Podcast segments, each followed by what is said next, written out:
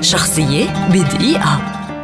ولدت الممثلة البحرينية هيفاء حسين عام 1979 بدأت مشوارها على خشبة المسرح ثم اتجهت إلى الدراما التلفزيونية الخليجية مع بداية الألفية الجديدة. أبرز أعمالها المسرحية عصابة خربوش وأبطال الفريج. أما أبرز أعمالها التلفزيونية فهي مسلسل اللقيطة أسوار ليلى عيال الذيب طاش مطاش وغيرها الكثير. ولا زالت تقدم أنجح الأعمال وأكثرها متابعة حتى يومنا هذا؟ شخصية بدقيقة.